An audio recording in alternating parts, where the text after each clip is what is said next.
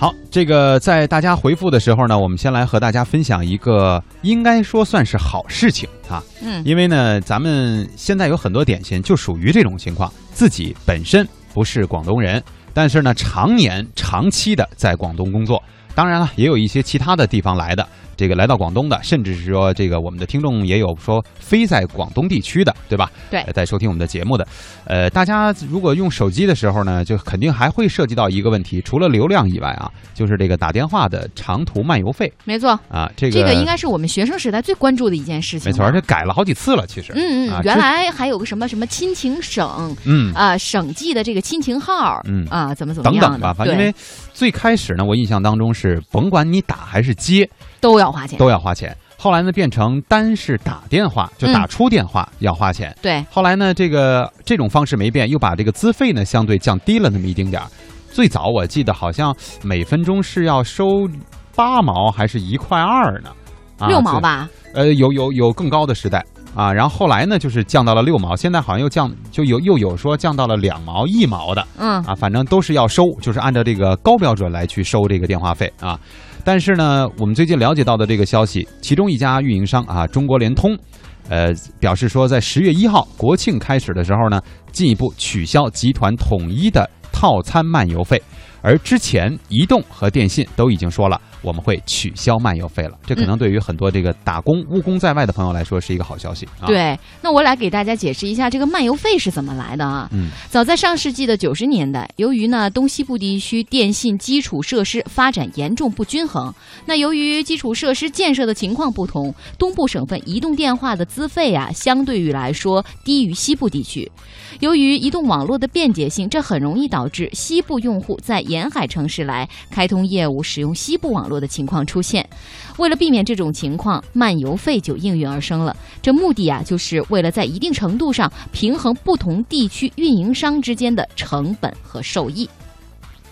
实际上啊，漫游费也是电信领域的一项国际惯例。央广俄罗斯观察员张顺恒介绍说，俄罗斯也有国内漫游费，相关部门啊推动取消漫游费的计划进展非常缓慢。俄罗斯移动运营商 Megafon 在提供移动通讯服务时，将俄罗斯全国划分为八个大区，每个区都涵盖若干个联邦主体。用户离开自己所属区域到另一个区域时，就会产生移动漫游费。目前，俄罗斯通讯运营商 Megafon 的漫游费，主教和被教通话都是九卢布每分钟，约合人民币零点八八元每分钟。早在二零一四年，欧洲议会就以压倒性多数投票通过了欧盟成员国停止收取手机漫游费的提案，但是呢，并没有多大效果。来听中国国际广播电台记者刘华珍的介绍。尽管2012年欧盟曾经决定下调境内的移动通讯漫游费，但是欧盟的手机漫游费还是很贵，而且漫游期间所产生的费用，无论是打电话、发短信还是上网，都不包含在每个月的套餐当中。这给很多生活在欧盟的人造成了困扰，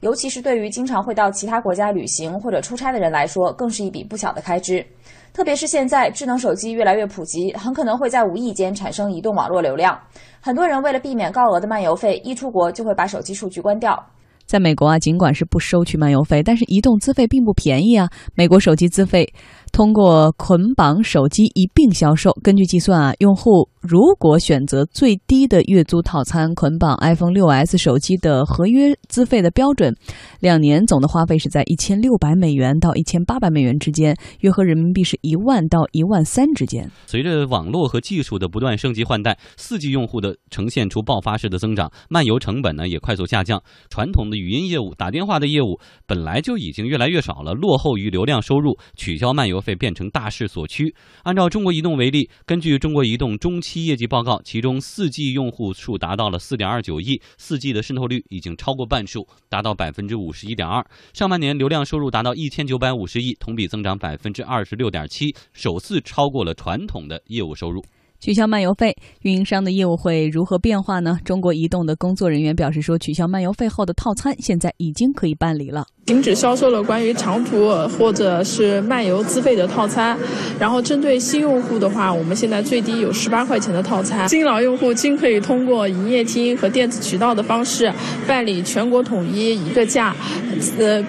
被叫全免的全国资费套餐。中国电信则表示，取消漫游费之后的资费啊，比之前会出现明显下降。要比以前应该说会下降很多。呃，以前的话，我们最多的时候，这个价格长途漫游的资费是三毛九一分钟。作为业内人士，北京三 G 产业联盟副理副理事长向立刚认为，取消漫游费实际上主要还是现有的各种套餐在做文章，对运营商来说，取消漫游费的影响啊，并不太大。嗯，我觉得影响不大。首先，我们要明确一个其实说法哈，它并不是说漫游费取消了，只是说未来的套餐这些它是不收漫游费了。也就是说，比如说以前有个学生你在学校里的时候。十八块钱，你的电话是随便打，是这么样的一个套餐。那么以后呢，希望他要把这些个用这样套餐的人要迁移到一个新的套餐里面去，可能也是十八块钱。那么他会有新的流量和新的那个语音的配置，而不会变成原来就是十八块钱。现在呢，因为漫游费不收了，那就是你十八块钱随便打，呃，任何人都可以用这样套餐了，呃，漫游费也不收了。可能性很小，所以从这个意义上面来说，电信运营商的收入影响也不是那么大。从合理的角度来说，都是符合国家法律法规的。这个角度来说，肯定是合理的，这是第一点。那第二点就是说，不同的地区和在不同的办法，它有不同的收费，我觉得它是有些道理的哈。因为现在的情况就是全国统一的这个费用，它是一个价，那么。会为什么会有本地费用呢？本地费用本地价格一般都会比较便宜。比如说，我们想啊那个移动的，经常会出现用一个 G 送一个 G，它送的不是全部的流量，它送的是本地的流量。也就是说，主要你是在本地的啊消费，你就会消费的，你用起来会比较便宜，会比较方便。嗯，如果我们大家都希望啊所有的价格都变成呃统一的价格，没有本地。流量和全国流量之分，那运营商换一个角度，运营商说那就全部都是全国流量了，那你就不可能有其他的优惠了。我还是觉得这件事情是有价值的，所以从这个角度来说，我也认为是合理的。